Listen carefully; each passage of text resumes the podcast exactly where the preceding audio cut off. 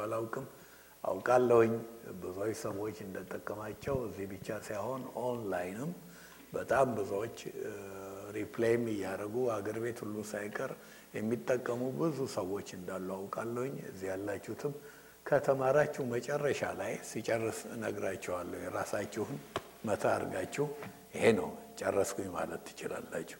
የቀራችሁት በጣም ተቆጭታችሁ እንደገና ሄዳችሁ ከመጀመሪያው ጀምራችሁ ለማጥናት ትችላላችሁ። ሂሳብ መጽሐፉም ይወጣላችኋል። ከተወሰኑ ወራቶች በኋላ እንሰራዋለን። እንግዲህ ራእይ መታሰቢያ ይሆናችኋል። መጽሐፉም ሲጻፍ ለእናንተም ነው መታሰቢያነቱ። ሚስጥሩንም ከአሁኑ ነግራችኋለሁ። እዚሁ ላላችሁት ለኢሲኤፍሲ ቸርች ማለት ነው። እና እግዚአብሔር እናመሰግናለን። አምሳ አንደኛ እሁዳችን ነው። ያለፈው ሳምንት ምዕራፍ 19 ላይ ደርሰናል። ዛሬ ምዕራፍ 20 ላይ ገብተናል። ምዕራፍ 20ን የምንጨርሰው ምናልባት በሁለት እሁድ ይሆናል። ምናልባት ነው ያልኩት፣ ከራቀም አላውቅም። ግን ትንሽ ቁጥሮች ናቸው፣ ግን ሰፋ ያሉ ሀሳቦች ስላሉት እናስፋፋዋለን። ከዛ በኋላ የሚቀረን ሁለት ምዕራፍ ብቻ ይሆናል። አሁን ምዕራፉን በሙሉ እናነባለን። የምንሄደው ግን እስከ ቁጥር አራት ድረስ ብቻ ነው። ምክንያቱም ከዛ በኋላ እስካሁን ድረስ አስተምርበት የነበረውን ስልት እለውጣለሁኝ እና ትንታኔን ትተን ወደ ቶፒካል አርዕስታዊ አድርገዋለሁኝ እና የሚቀጥለው ሳምንት ተመልሰን ወደ ትንታኔ እንገባለን። ለመጀመሪያ ጊዜ ነው ይሄን ያደረግኩት። ምክንያቱም እንዲያመልጣችሁ የማያስፈልግ ትንሽ ቁጥሮች ላይ ብቻ ነው ሀሳቡ ያለው፣ ግን ሰፋ ያለ ሀሳብ ስላለ ከትንታኔ ወደ አርዕስታዊ እመለሳለሁኝ። እንደውም ጀምራለሁኝ ማለቴ ነው። እስካሁን ድረስ ከኤክስፖዚሽን ወጥቼ አላውቅም ማለቴ ነው። ከቁጥር አንድ እስከ አስራ አምስት እናነብና እንጸለያለን። የጥልቁንም መክፈቻና ታላቁን ሰንሰለት በእጁ የያዘ መልአክ ከሰማይ ሲወርድ አየሁ። የቀደመውንም እባብ ዘንዶውን እርሱም ዲያብሎስና ሰይጣን የተባለውን ያዘው፣ ሺህ ዓመትም አሰረው፣ ወደ ጥልቅም ጣለው። አሕዛብንም ወደፊት እንዳያስት ሺህ ዓመት እስኪፈጸም ድረስ በእርሱ ላይ ዘግቶ ማኅተም አደረገበት። ከዚያም በኋላ ለጥቂት ጊዜ ይፈታ ዘንድ ይገባዋል። ዙፋኖችንም አየሁ፣ በእነርሱም ላይ ለተቀመጡት ዳኝነት ተሰጣቸው። ስለ ኢየሱስም ምስክርና ስለ እግዚአብሔር ቃል ራሶቻቸው የተቆረጡባቸውንና ሰዎች ነፍሳትን ለአውሬውና ለምስሉም ያልሰገዱትን ምልክቱንም በግንባራቸው በእጆቻቸውም ላይ ያልተቀበሉትን አየው። ከክርስቶስም ጋር ሺህ ዓመት ኖሩና ነገሱ። የቀሩቱ ሙታን ግን ሺህ የሺህ ዓመት እስኪፈጸም ድረስ በሕይወት አልኖሩም። ይህ የፊተኛው ትንሣኤ ነው። በፊተኛው ትንሣኤ ዕድል ያለው ብፁዕና ቅዱስ ነው። ሁለተኛው ሞት በእነርሱ ላይ ስልጣን የለውም። ዳሩ ግን የእግዚአብሔርና የክርስቶስ ካህናት ይሆናሉ፣ ከእርሱም ጋር ይህን ሺህ ዓመት ይነግሳሉ። ሺሁም ዓመት ሲፈጸም ሰይጣን ከስራቱ ይፈታል። በአራቱም በምድር ማዕዘን ያሉት አሕዛብ ጎግና ማንጎግን እንዲያስታቸው ለሰልፍም እንዲያስከትታቸው ይወጣል። ቁጥራቸውም እንደ ባሕር አሸዋ የሚያህል ነው። ወደ ምድርም ስፋት ወጡ። የቅዱሳንም ሰፈርና የተወደደችውን ከተማ ከበቡ። እሳትም ከሰማይ ከእግዚአብሔር ዘንድ ወርዳ በላቻቸው። ያሳታቸውም ዲያብሎስ አውሬውና ሐሰተኛው ነቢይ ወዳሉበት ወደ እሳቱና ወደ ዲኑ ባሕር ተጣለ። ለዘላለም እስከ ዘላለም ቀንና ሌሊት ይሰቃያሉ። ታላቅና ነጭ ዙፋንም በእርሱም ላይ የተቀመጠውን አየሁ። ምድርና ሰማይም ከፊቱ ሸሹ፣ ስፍራም አልተገኘላቸውም። ሙታንም ታናናሾችና ታላቆችን በዙፋኑ ፊት ቆመው አየሁ። መጽሐፍትም ተከፈቱ። ሌላ መጽሐፍም ተከፈተ፣ እርሱም የሕይወት መጽሐፍ ነው። ሙታንም በመጽሐፍ ተጽፎ እንደነበረ እንደ ሥራቸው መጠን ተከፈሉ። ባሕርም በእርሱ ውስጥ ያሉትን ሙታንን ሰጠ። ሞትና ሲኦልም በእነርሱ ዘንድ ያሉትን ሙታንን ሰጡ። እያንዳንዱም እንደ ሥራው መጠን ተከፈለ። ሞትና ሲኦልም በእሳት ባሕር ውስጥ ተጣሉ። ይህም የእሳት ባሕር ሁለተኛው ሞት ነው። በሕይወትም መጽሐፍ ተጽፎ ያልተገኘው ማንኛውም በእሳት ባሕር ውስጥ ተጣለ። አዎ እንዳልኳችሁ ቁጥሮቹ አጭር ናቸው፣ አስራ አምስት ግን በጣም ሰፊው ሀሳብ ከዚህ በኋላ ከቀረን ውስጥ ያለው እዚህ ምዕራፍ ላይ ስለሆነ ወይ በሁለት ወይ በሶስት እንጨርሰዋለን። የቀሩት በጣም አጫጭር ይሆናሉ። አንገቶቻችን ዝቅ አድርገን እንጸለያለን። እግዚአብሔር ሆይ እናመሰግንሃለን። አምሳ አንድ እሁድ ይህንን ቃልን ስንማር አብረን ስለነበርክ ስላስተማርክን ደግሞ አስጀምረህ ስለምታስጨርሰን ስለምታደርግልን ነገር ሁሉ ክብር ላንተ እንሰጣለን።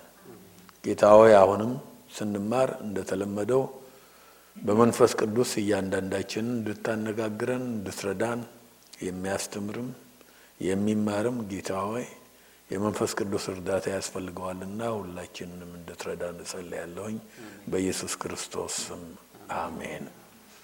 ምዕራፍ አስራ ዘጠኝ ላይ ጌታችን ኢየሱስ ክርስቶስ ለሁለተኛ ጊዜ ወደ ምድር ተመልሶ ሲመጣ ተመልክተናል። የመጣው ሐሰተኛው ክርስቶስ የዓለምን ሰራዊት ሁሉ አሰልፎ ክርስቶስን ሊወጋ ቅድስት ሀገር አርማጌዶን የተባለው የጦር ሜዳ ላይ እንደተሰበሰቡ ነው። ይሄ የአርማጌዶን የጦር ሰልፍ በዝግጅቱም በቀረበውም መሳሪያ በዓለም ላይ እስከ ዛሬ ድረስ ተደርገው ከነበሩት ጦርነቶች ሁሉ ትልቁ ነው። ታይቶ አይታወቅም ማለት ነው።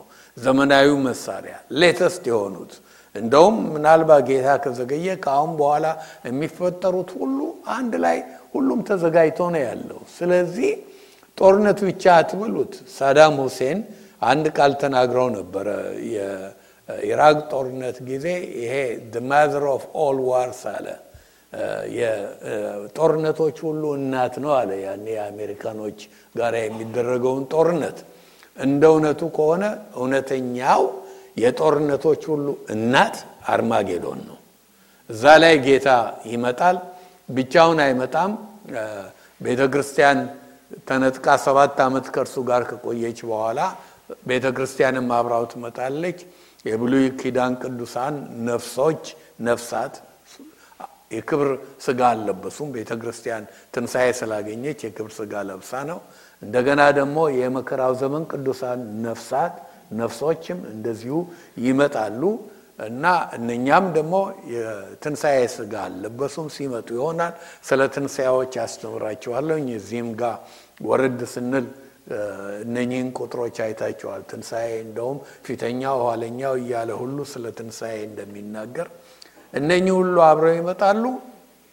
ለጦርነቱ ከተሰለፈው ከተዘጋጀው መሳሪያ ውስጥ አንድ ጥይት እንኳን ከአንድ ሰው አፈሙዝ ውስጥ አይወጣም። ሳይወጣ በፊት አብረነው ተሰልፈን ከመጣነውም ማንም ሳይረዳው መላእክቶችም አሉ። በነገራችን ላይ እዛው ውስጥ ያልነገርኳቸው የክርስቶስ ሰራዊቶች ሁሉ አሉ። ማንም ሴፍ ሳይመዝ በአፉ ቃል ብቻ ሁሉ እንደጠፋ ሐሰተኛው ክርስቶስና ሐሰተኛው ነቢይ እንደተያዙ ወደ እሳት ባህር እንደተጣሉ የእሳቱን ባህር እስከ ዛሬ ድረስ ማንም ገብቶበት አያውቅም። መጀመሪያ የሚያሟሹት እነኚህ ሁለቱ እንደሆኑ ተነጋግረናል ባለፈው ጊዜ እና የቀሩት ሰዎች ሬሳቸው በጣም ብዙ ስለሆነ ጥምብ አንሳ የሆኑ የሰውን ስጋ የሚበሉ አሞራዎች ሁሉ ግብዣ ሲደረግላቸው እንደውም መልአኩ ጥሪ ሲያደርግ ወደ ታላቁ የእግዚአብሔር ራት ግብዣ ተጠርታቸዋል ብሎ አሞራዎቹን ሁሉ ሲጠራ አይተናል። እንግዲህ የሻለቆች፣ የነገስታት፣ የመሪዎች ሁሉ እና የወታደሩ፣ የጀሌው፣ የታንከኛው፣ የመድፈኛው፣ የአየር ኃይሉ የዚህ ሁሉ ስጋ በአሞራ ሲበላ ነው ያየነው። ሐሰተኛው ክርስቶስና ነቢዩ እሳት ውስጥ ገብተዋል። የጨረስነው በዚህ አይነት መንገድ ነው። ምዕራፍ ሀያ ላይ የሚቀጥለውን እናያለን። ከዛ ሲቀጥል ዮሐንስ ቁጥር አንድን እናነባለን። እንመልከት። ቁጥር አንድ የጥልቁንም መክፈቻና ታላቁን ሰንሰለት በእጁ የያዘ መልአክ ከሰማይ ሲወርድ አየሁ። አዎ ይሄ ሁሉ ከሆነ በኋላ እስካሁን የተነጋገርነው የጥልቁን መክፈቻ ቁልፍ የያዘ መልአክ ከሰማይ ሲወርድ አየው ይላል። ሰንሰለት የሚመስል ነገርም በእጁ ይዘዋል። ከዚህ የምናየው ምንድን ነው? አንደኛ አየው አይ ሰው ስለሚል ከዚህ በፊት ደጋግሜ እንደነገርኳችሁ ዮሐንስ ምንጊዜም ይሄንን ቃል በሚናገርበት ጊዜ አዲስ ራእይ ማየቱ ነው። አሁን መጀመሪያ አርማጌዶን ላይ ነበር የወሰደን። አሁን ኒው ሲነሪ እና አዲስ ራእይ እንዳየ የሚያሳየን ነው። ሁለተኛም የጥልቁን መክፈቻና ትልቅ ሰንሰለት በእጁ ይዞ ነው ከሰማይ የወረደው። መልአኩ ጥልቁን ገፍቶ ጥልቁን ከፍቶ መታሰር የሚገባውን ዓለምን ለዚህ ሁሉ ዘመናት ያወናብድ የነበረውን ጠላት ለማሰር delegated የሆነ authority በራሱ ያለው ስልጣን አይደለም፣ ግን የጌታ የኢየሱስ ክርስቶስን ስልጣን ይዞ መልአኩ ወርደዋል። ማንነቱ አልተነገረም። ስላልተነገረ አንዴ ሚካኤል ነው፣ አንዴ ገብርኤል ነው፣ አንዴ ይሄ ነው። ያንን ማለት አስፈላጊ አይሆንም። አንድ መልአክ ነው የሚለው ጌታ ኢየሱስ ክርስቶስ ብዙ ሰራዊት አለው። ከሰራዊቶቹ መካከል ስልጣን የሰጠው አንዱ ማለት ነው። ሀ ጥልቁ የሚለውን ቃል ታያላችሁ። ለመጀመሪያ ጊዜ አይደለም፣ ብዙ ጊዜ ነው ያየ ነው። መጽሐፍ ቅዱስ ውስጥ ብዙ ይሄ ቃል አለ።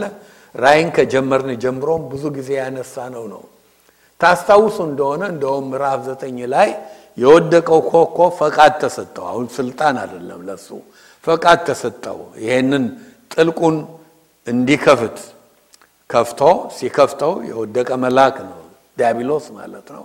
ሲከፍተው ሁለት መቶ ሺህ የሚሆኑ ታውቃላችሁ፣ እንዳንበጣ ሰማዩን ሁሉ የሸፈኑ የአጋንንት መንፈሶች ወጥተው አይታቸዋል አይደለም? እንደ ጊንጥ ይዋጉ ነበረ። ህዝብን ያሰቃዩ ነበረ። እነኛ አይገድሉም፣ ግን ያሰቃዩ የነበሩት ሁሉ የወጡት ሲከፈት ያ ጥልቁ የእነሱ ማሰሪያ ነው እና የአጋንንቱ የእነኚህ ማሰሪያ እንደነበረ አይተነዋል። ምዕራፍ ዘጠኝ ላይ ሌሎችም ቦታ አይተነዋል። ሁለተኛም ጥልቁ የሚለው ስም ምንድን ነው? አቢስ በእንግሊዝኛው ግሪኩ አቢሶስ ይለዋል። ከግሪኩ ቃል መረዳት እንደምንችለው ጥልቁ የተባለበት ምክንያት በሰው አእምሮ ይሄ ጨለማ የሆነ ቦታ ጥልቅ የሆነ ገደል ጉድጓድ በሉት ርዝመቱ ይሄን ያክል ነው ማለት ስለማይቻል ነው። አይቻልም።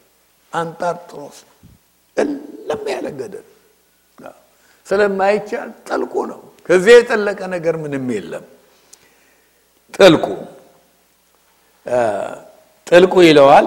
እንደውም አጋንንት ይህንን ስፍራ ጨለማ ቦታ ስለሆነ መሰቃያ ስለሆነ አይወዱትም።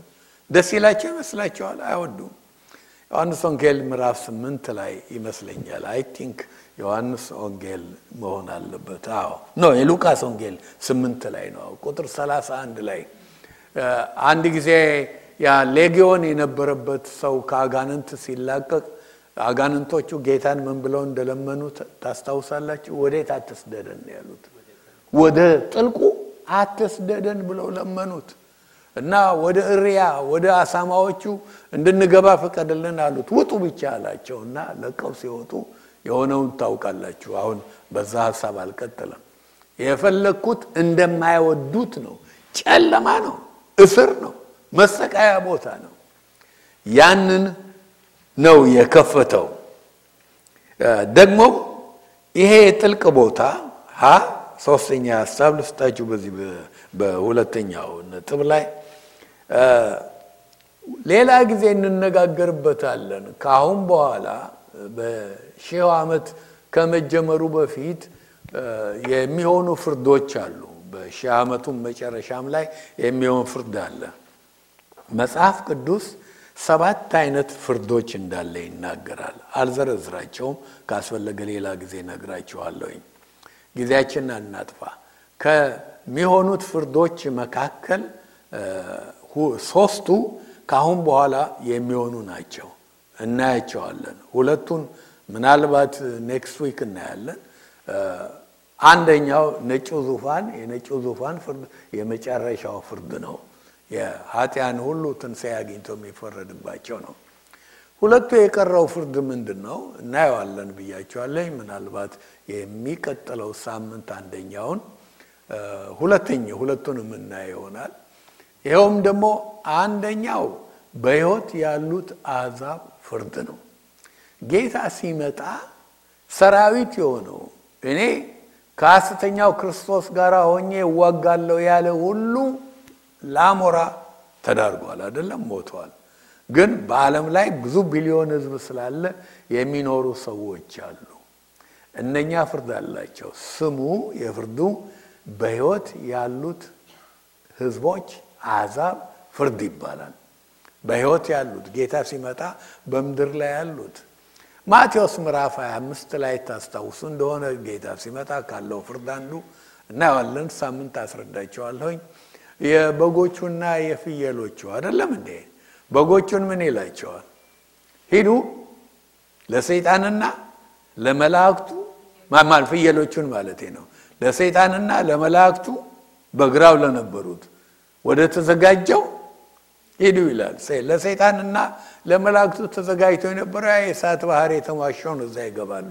የቀሩትንም እንደሚላቸው ታስታውሳላችሁ። በጎቹን በጎቹን ኑ እናንተ የአባቴ ብሩካን ወደዚህ መንግስት ግቡ ይላቸዋል። ወደ ሺው ዓመት ይገባሉ። ይበቃል። ሳምንት አነሳዋለሁኝ። ሁለተኛው ፍርድ መጽሐፍ ቅዱስ ውስጥ አለ። ልዩ መላእክቶች አሉ። ሌሎችም አራት መላእክት ልዩ እስር ላይ የነበሩ ሲፈቱ አይተናል። እስካሁን ድረስ በእስር ላይ ያሉ ያልተፈቱ መልአኮች ፍርድ አለ። የት ቦታ እንደሆነ ታስታውሳላችሁ? ጴጥሮስ ተናግረዋል፣ ይሁዳ ተናግረዋል። እናነበዋለን። ሁለተኛ ጴጥሮስ ምዕራፍ ሁለት ቁጥር አራት እግዚአብሔር ኃጢአትን ላደረጉ መላእክት ሳይራራላቸው ወደ ገሃነም ጥሎ በጨለማ ጉድጓድ ለፍርድ ሲጠበቁ አሳልፎ ከሰጣቸው እነማንን ነው? የመጀመሪያ ቦታቸውን ያልጠበቁ የወደቁ መላእክት ወደ ጥልቁ የጨለማ ቦታ አድርጎ እስከ ምን ቀን ድረስ እስኪፈረድባቸው ድረስ ይላል። ኃይለኞች የሆኑ ቁጥራቸው አልተነገረም። የተወሰኑ ከወደቁት መላእክት መካከል ትልቅ ወንጀል የሰሩ የተያዙ ፍርዳቸው የሚጠበቅ ልዩ መላእክቶች አሉ። የወደቁ መላእክት ማለት ነው። ይሁዳም ይደግመዋል። ይሁዳ ቁጥር ስድስት መኖሪያቸውንም የተዉትን እንጂ የራሳቸውን አለቅነት ያልጠበቁትን መላእክት በዘላለም እስራት ከጨለማ በታች እስከ ታላቁ ቀን ፍርድ ድረስ ጠብቋቸዋል። አለ የእነሱ ፍርድ አለ ማለት ነው። ያሉበት ስፍራ ነው ይሄ ጉድጓድ። አሁን መልአኩ ሰንሰለት ይዞ ይመጣና ሰንሰለት ከእስር ጋር ግንኙነት አለው። ዲያብሎስ ግን መንፈስ ስለሆነ ሰንሰለት ሲባል ምናልባት ያው እንድንረዳ ነው እንጂ እግዚአብሔር እና እግዚአብሔር ያውቃል መንፈስ የሚሆኑትን የሚያስርበትን ሰንሰለት እኛ የምናውቀው ሰንሰለት ይሄ ከሆም ዲፖ የሚገዛው መስሎን እንዳንወስን ማለት ነው። ሰይጣንም በሱ አይታሰርም። ግን የእግዚአብሔር ሰንሰለት አለ፣ ይታሰራል። በዛ ይታሰራል። አሰረው ይላል በዛ ከዛስ ቁጥር ሁለት ምን ይላል? የቀደመውንም እባብ ዘንዶውን እርሱም ዲያብሎስና ሰይጣን የተባለውን ያዘው። ያንን የቀደመውን የቀደመውን እባብ ዘንዶውን ዲያብሎስ የተባለውን ሰይጣን የተባለውን ምን አደረገው? ያዘው ይላል። እጅ ከፍንጅ። አሁን ማን ነው ብርቱ? ሰይጣን ነው? ይሄ መልአክ ሰይጣን በጣም ብርቱ፣ በጣም ኃይለኛ ነው። ታውቃላችሁ፣ በጣም ኃይለኛ ነው። ኃይለኛና ብርቱነቱ ለሰዎች ለእኔና ለእናንተ ከእኛ በላይ ነው፣ ከሰዎች በላይ ነው። ችሎታውም ጉልበቱም ማንኛውም ነገር ለመልአክ ግን አይደለም። ከዚህ በፊትም ምዕራፍ 12 ትና ከሰማይ ላይ ተንደላቆ ከሚኖርበት ተዋግተው ያስለቀቁትና ወደ ምድር የጣለው ማን ነው? ሚካኤል ነው አይደለም? ከመላእክቱ ጋር ሆኖ እነኛን አጋንንት ሁሉ አንድ ላይ ሰይጣን ምድር ላይ እንዲሆን ያደረገው በመከራው ዘመን ሰይጣን ምድር ነው የሚኖረው እና በአየር ላይ የነበረው ስልጣን ሁሉ ይገፈፋል። ይህን ያደረጉ እነሱ ናቸው። ችሎታ አላቸው ማለት ነው። ብርቱ ናቸው። ያዙት። እጅ ከፍንጅ ተያዘ። እጅ ከፍንጅ ከዛ በኋላ ይዞ ወደ ጉድጓዱ ይጨምረዋል። ግን ሰይጣን በጣም በጣም ኃይለኛ መሆኑ የታወቀ ነው። ለእኛ ነው ብያቸዋለሁ። እኛም እንኳን እኛም እንኳን በራሳችን አቅም አንችልም እንጂ በራሳችን አቅም አንችልም። እኔ ወጣት ሰው ሁሉ ያኔ መዝሙር ያላወጣ የለም አንድ ሶስት መዝሙር ጽፍ ያለውኝ እና ወይ ዜማ አድርጋለት የመርካቶ ኳየራችን እና አሌ ይዘምሩት ነበረ። አንደኛው መዝሙር ግጥሙ በራሴ አቅም ክፉን እንዳልችል አውቃለሁ፣ ኢየሱስን ጠርቼ ድል አድርገዋለሁ ይል ነበር። በራሳችን አንችለውም፣ እንችለዋለን ክፉን። በኢየሱስ ክርስቶስ ግን እንችላለን፣ እናሸንፈዋለን። እንደውም የእግዚአብሔር ቃል የሚለውን ላንብብላችሁ። አንደኛ ዮሐንስ አራት ቁጥር አራት ልጆቼ ሆይ እናንተ ከእግዚአብሔር ናችሁ፣ አሸነፋችኋቸውማል። በዓለም ካለው ይልቅ በእናንተ ያለው ታላቅ ነውና። ለምን አሸነፍን? በዓለም ካለው ይልቅ በእናንተ ያለው ታላቅ ነው። በዓለም ያለው ማን ነው? ዲያብሎስ ነው። አጋንንቱ ናቸው፣ ኃይለኞች ናቸው። በእኛ ያለው ግን የበለጠ ነው። ጌታ ነው፣ መንፈስ ቅዱስ ነው። ስለዚህ እኛም እንኳን ማሸነፍ እንችላለን። ግን እኔ ብለን እንዳንመካ አንዳንድ ሰዎች እንደሚሳሳቱት እኔ ምኔን እግዚአብሔር ይቅር ይበላቸው። የሚያሸንፈው ማን ነው? በእኛ ያለው ጌታ ነው፣ መንፈስ ቅዱስ ነው ይህንን የሚያደርግ እኛም እንኳን ልናሸንፈው እንችላለን። ያዘው ይላል። ሁለተኛም ሰይጣን በብዙ ስሞቹ ነው የተጠራው። ብዙ ስሞች አሉት። እንዳ የተያዘው ማን ነው ብለን እንኳን እንዳንጭበረበር ድርብርብ የሆኑ ስሞቹን ጠርቶልናል። ቅድም እንደነገርኳችሁ የቀደመው እባብ በታሪክ ወስዶ ከኤደን ገነት ያስጀምረናል። ዘንዶ፣ እርሱም ዲያብሎስ፣ ሰይጣን የተባለው አራት ስሞቹን ታያላችሁ። ሰይጣን ማለት ተቃዋሚ ተቃዋሚ ማለት ነው።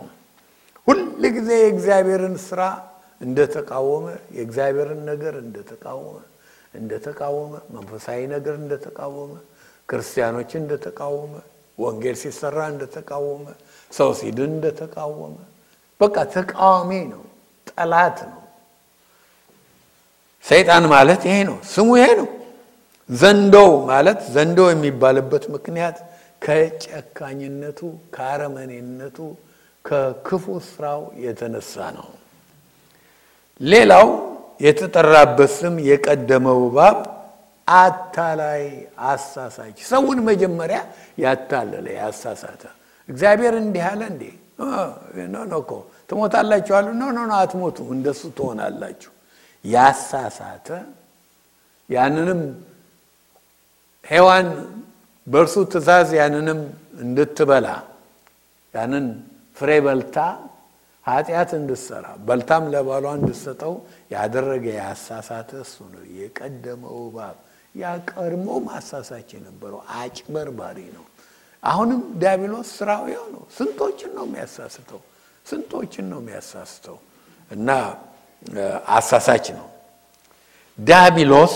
ሌላው ስሙ ሶስተኛው ስሙ የተጠራው the devil ማለት ነው። ዲያብሎስ በእንግሊዝኛው ግሪኩ diabolos እና ስሙ ዲያብሎስ ማለት በሐሰት ከሳሽ ማለት ነው። ስራው መክሰስ ነው። በሐሰት ንጹሕ ነህ፣ ግን በሐሰት ይከሳል። በሐሰት ከሳሽ ነው። ስላንደረር ነው። ስም አጥፊ ነው። ዲያብሎስ ስም አጥፊ ነው። የክርስቲያኖችን ስም ያጠፋው ለዚህ ነው። ይህንን ዴቪልን ሰይጣንን ያዘው ይላል። ሰይጣን የታወቀበት ስሙ ነው። በአራት ስሙ ይጠራና ያዘው ይላል። ቁጥር ሶስት ከያዘው በኋላ ምን እንዳደረገ ይነግረናል። ሺህ ዓመትም አሰረው፣ ወደ ጥልቅም ጣለው። አሕዛብንም ወደፊት እንዳያስት ሺህ ዓመት እስኪፈጸም ድረስ በእርሱ ላይ ዘግቶ ማኅተም አደረገበት። ከዚያም በኋላ ለጥቂት ጊዜ ይፈታ ዘንድ ይገባዋል። ዋው ሰንበዲ ጮሆ ሃሌሉያ ሊል ይገባል ሰይጣን ለመጀመሪያ ጊዜ ታሰረ። ታስሮ በቃ ለሺህ ዓመት ወዴት ከተተው ይላል? ወደ ጥልቁ ከተተው። ከቶ ብቻ እኮ አልተውም፣ ዘጋበት። ዘግቶ ብቻ አይደለም አትመው ይላል። አይታችኋል አይደለም? በቃ ሊወጣ አይችልም። ለመጀመሪያ ጊዜ ዓለም ሰይጣን አልባ ሆነች። ሰይጣን የሌለበት ዓለም እንዴት ያለ ጥሩ ዓለም ነው! ወደ ጥልቁ ወረወረው፣ ዘጋበት። bye bye ሰይጣን አይደለም እንዴ? በቃ እንዴት ደስ ይላል! እና ተዘጋበት። ሁለተኛም በዚያ በጨለማ በጥልቁ ቦታ የሚኖረው ለአንድ ሺህ ዓመት ነው። አንድ ሺህ ዓመት። ሶስተኛ የሺህ ዓመቱ መጨረሻ ላይ ለጥቂት ጊዜ ይፈታል ይላል። ለጥቂት ጊዜ ተፈቶም አንድ ሺህ ዓመት ሰይጣን ባህሪው አልተቀየረም። ያው ሰይጣን ነው። ትንሽ የተንኮል ስራ ወዲያው ያደርጋል እኮ ተፈቶ እሳቱ እስኪወረወር ድረስ ጥቂት ቢያዩት ከመቼው ሹልክ ብሎ ጎግና ማጎግ ሰብስቦ ቅድስት ሀገር ላይ ኢየሩሳሌም ላይ ኢየሱስ ባለበት እኮ ዙፋኑን ለመዋጋት ሲሞክር ይሄ ነው በል ከተሰለፉ ሰዎች ጋር አብረው በእሳት ጠፋ ይላል። አንድ ቃል አለ የታሰረበት ምክንያትን የሚገልጽ ሰይጣን አንደኛ ንጉሥ ነኝ ብሎ ንጉሥ ሆኖ በዓለም ላይ የኖረ ነው። አሁን ሌላ ንጉሥ መጥተዋል። ስለዚህ እሱ መታሰር አለበት። ደግሞም አንድ ቃል አለች ያልኳቸው የትኛው ነች? አሕዛብን ወደፊት እንዳያስት አይደለም እንዴ? በሺህ ዓመት ውስጥ ማንም በዲያብሎስ አይሳሳትም። ዲያብሎስ አሳሳተኝ ብሎ የሚወቅስ ማንም የለም። እንዳያሳስት ለሺህ ዓመት ታሰረ ይላል። ከታሰረ በኋላ ኢየሱስ ክርስቶስ ለሺህ ዓመት በዳዊት ዙፋን ላይ ቁጭ ብሎ ይነግሳል። እዚሁ ምድር ላይ ኢየሩሳሌም የዳዊት ዙፋን ላይ ማለት ነው፣ በያዕቆብ ቤት ላይ ይነግሳል። ይሄ ሺህ ዓመት የሚለው ቀላል እንዳይመስላቸው አንዳንድ ሰዎች አሉ። አሁን እዛ ውስጥ አልገባም። ይሄ ትምህርትም ሲጀመር ብዙ school of thoughts እንዳሉ የሚናገሩት አንደኛው ችግራቸው እንደውም የሺህ ዓመት እንደሆነ premillennialist፣ post millennialist፣ amillennialist የተለያዩትን ሁሉ ነግሬያቸዋለሁ። አታስታውስ ይሆናል። አሁን እዛ ውስጥ አልገባም። ከየፈለጋችሁ መግቢያውን ሂዱና አንብቡ። በማያጠራጥር መንገድ ነው። አንድ ጊዜ አይደለም። እዚህ ምዕራፍ ላይ የምናገኘው ይህንን ቃል ተደጋግሞ ስድስት ጊዜ ነው። ተመልከቱ እስቲ ምዕራፉን እዩት። ምዕራፍ ያን ቁጥር ሁለት ላይ ሺህ ዓመት ይላል። ቁጥር ሶስት ላይ ሺህ ዓመት ይላል። ቁጥር አራት ላይ ሺህ ዓመት ይላል። ቁጥር አምስት ላይ ሺህ ዓመት ይላል። ቁጥር ስድስት ላይ ሺህ ዓመት ይላል። ቁጥር ሰባት ላይ ሺህ ዓመት ይላል። ስድስት ጊዜ ሺህ ዓመት በጣም serious የሆነ number ነው። ሺህ ዓመት ነው ጌታ በምድር ላይ የሚኖርና የሚገዛው። ከቁጥር አራት እስከ ስምንት ድረስ ባሉት ክፍሎች የምናነበው ስለዚህ ሺህ ዓመት ነው። ከቁጥር አራት ቁጥር አራት አምስት ስድስት ሰባት ስምንት እስክንደርስ ድረስ የምናየው ስለ ሺህ ዓመት ነው። ቁጥር አራትን እናንብብና ለምን ከትንታኔ እንደመወጣ መልሼ ነግራቸዋለሁ። ዙፋኖችንም አየሁ፣ በእነርሱም ላይ ለተቀመጡት ዳኝነት ተሰጣቸው። ስለ ኢየሱስም ምስክርና ስለ እግዚአብሔር ቃል ራሶቻቸው የተቆረጡባቸውን ሰዎች ነፍሳት ለአውሬውና ለምስሉም ያልሰገዱትን ምልክቱንም በግንባራቸው በእጆቻቸውም ላይ ያልተቀበሉትን አየው። ከክርስቶስም ጋር ሺህ ዓመት ኖሩና ነገሱ። አሁን ቁጥር አራት እንደሚነግረን ዙፋኖችን አየሁ ይላል። በዙፋኖች ላይ የተቀመጡ አሉ፣ የሚነግሱ አብረውት። ወረድ ሲል ትንሣኤ ሁሉ እንዳለ ይናገራል፣ ሌሎችንም ይጨምራል። የከበረ ሥጋ ያላቸው ጌታ ለቤተ ክርስቲያን በሰጠው ተስፋ መሰረት ክርስቶስ ከኢየሩሳሌም በዳዊት ዙፋን ላይ ቁጭ ብሎ ሲነግስ ታማኞች የሆኑት ሁሉ ደግሞ በዓለም ዙሪያ ሁሉ የክርስቶስ አስተዳደር ጊዜ አብረነው የምንነግስ የምታስተዳድር ቤተ ክርስቲያን ነች። ሌሎቹም እድሉ አላቸው። የመከራው ዘመን ቅዱሳን፣ የብሉይ ዘመን ቅዱሳን። ይህን ሁሉ በኋላ እመጣለሁኝ። አሁን ግን እንዳያችሁት ስለ ሺው ዓመት እናያለን። ስለ ንግሰቱ፣ ስለ ዙፋኑ፣ ስለ ሁሉ ነገር ሺህ ዓመቱ ሲያልቅ የሚሆነው ሁሉ በዚህ ምዕራፍ ላይ እናገኛለን። አጭር ቁጥሮች ናቸው። ስለ ሺህ ዓመት ግን መጽሐፍ ቅዱስ የሚናገረው በተለይ ብሉይ ኪዳን አብዛኛው ነቢያቶች ሁሉ እንደውም ከመጀመሪያው አመጣጡ ይልቅ ስለ ሁለተኛው አመጣጡ መጥቶ ስለሚያደርገው ስለሚዘረጋው መንግስት፣ ስለ ጽድቅ አገዛዙ ነው አብዛኛዎቹ የተነበዩት። በጣም ሰፊ ነው። ከዚህ የተነሳ exposition ነበር አድርግ የነበረው which is ትንታኔ ማለት ነው። ቁጥር በቁጥር verse by verse ነበር የሚሄደው አይደለም። አሁን ከዛ ሀሳብ ወጣና ለመጀመሪያ ጊዜ እንግዲህ አምሳ ሳምንት ያደረግነው ትንታኔ ነው። አሁን እዚህ ቁጥር ላይ እወጣና አርስታዊ የሆነ ሀሳብ ወስደን ይህን ሺህ ዓመቱን አርስት አድርገን እንነጋገርና የሚቀጥለው ሳምንት እንደውም ከዳንኤል ሺው ዓመት አጀማመር ላይ አስፈላጊ የሆኑ ቁጥሮች calculation ኦች አሉ። ያንን ወስደን እነማን ወደ ሺው ዓመት እንደሚገቡ እነኛ ቁጥሮች አሁን ከዳንኤል ሄደን የምናያቸው ይረዱናል። በእነኛ ቀናት ውስጥ ምን ምን እንደሚደረግ እንማርና ተመልሰን ከዚሁ ከቁጥር አራት ጀምሮ ትንታኔያችንን እንጀምራለን። እንዲያመልጣችሁ ስለማልፈልግ ነው አንዳንድ እውነቶች። ስለዚህም ርዕሳችን ምንድን ነው? ርዕሱ የሺው ዓመት የክርስቶስ መንግስት ነው። millennial reign of Christ ወይም ወርቃማው ዘመን። በቃ በጣም ይሄ የሰው ሁሉ ምኞት የነበረው utopia በቃ ሰው ሁሉ የሚመኘው ዘመን እኮ ማለት ነው። ይሄ ሺው ዓመት golden age። ሺህ ዓመት እንግዲህ የሚታወቀው ሺህ ሺህ እየተባለ እዚህ ላይ ተጽፏል። በእንግሊዝኛም እንግዲህ thousand year ነው። ግን እንደምትሰሙት አሁንም እኔም አርዕስት ስሰጣችሁ millennial reign of Christ ነው ያልኳችሁ። ሚሊኒየም በሚለው ስም ይታወቃል። እንግሊዝኛም ሆኗል፣ አማርኛም ሆኗል። በሰው በፈለገው ቋንቋ ሁሉ ይህን ሚሊኒየም ይጠቅሰዋል። ግን ሺህ ዓመት መባል ይችል ነበረ። ሚሊኒየም የሚለው ነው ገኖ የታወቀው እና የተለመደው ስም። ሚሊኒየም የሚለው ቃል ትርጉሙም ቃሉም ከየት እንደመጣ ልንገራችሁ። ከሁለት የላቲን ቋንቋ የመጣ ቃል ነው። ልዩ ትርጉም አይደለም። ዞሮ ዞሮ ትርጉሙ ያው የምታውቁት ቃል እዚህ ቦታ የተጻፈው ነው።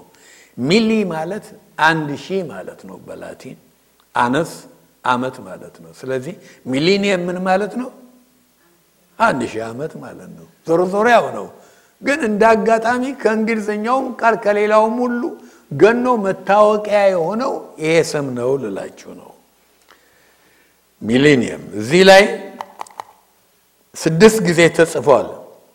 የላቲኑ ቃል ሳይሆን ሺህ ዓመት የሚለው ማለት ነው። የሚታወቀው ግን በሚሊኒየም ነው። የብሉይ መሆኑ የአዲስ ኪዳን ቅዱሳን በናፍቆት የጠብቁት የነበረው ወርቃማው ዘመን ይሄ ነው። የብሉይም የአዲስም ቅዱሳን በሙሉ ነቢዩ ዘካርያስ ስለዚህ ሲጽፍ ዘካርያስ 14 ከቁጥር 9 እስከ 11 እግዚአብሔርም በምድር ሁሉ ላይ ይነግሣል። በዚያ ቀን እግዚአብሔር አንድ ስሙም አንድ ይሆናል። ምድር ሁሉ ከጌባ ጀምሮ በኢየሩሳሌምም ደቡብ በኩል እስካለችው እስከ ሬሞን ድረስ ተለውጣ እንደ አረባ ትሆናለች። እርሷም ከፍ ከፍ ትላለች። ከብንያምን በር ጀምሮ እስከ ፊተኛው በር ስፍራ እስከ ማዕዘኑ በር ድረስ ከሐናንኤልም ግንብ ጀምሮ እስከ ንጉሡ መጥመቂያ ድረስ በስፍራዋ ትኖራለች። ሰዎችም ይኖሩባታል። ከዚያም ወዲያ እርግማን አይሆንም። ኢየሩሳሌም ተዘልላ ትኖራለች።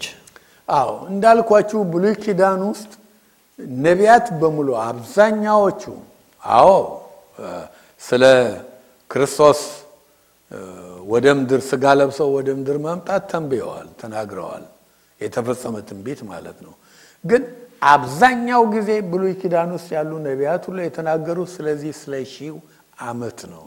አሁን እንዳነበብኩላችሁ እንኳን እግዚአብሔር በምድር ይነግሳል አለ ዘካርያስ። በምድር ላይ እንደሚነግስ አምላክ እዚህ ምድር ላይ ከሰዎች መካከል አድሮ ንጉሥ እንደሚሆን እንደሚያስተዳደር እሱም አንድ እንደሚሆን እንደሚመጣ ይናገራል።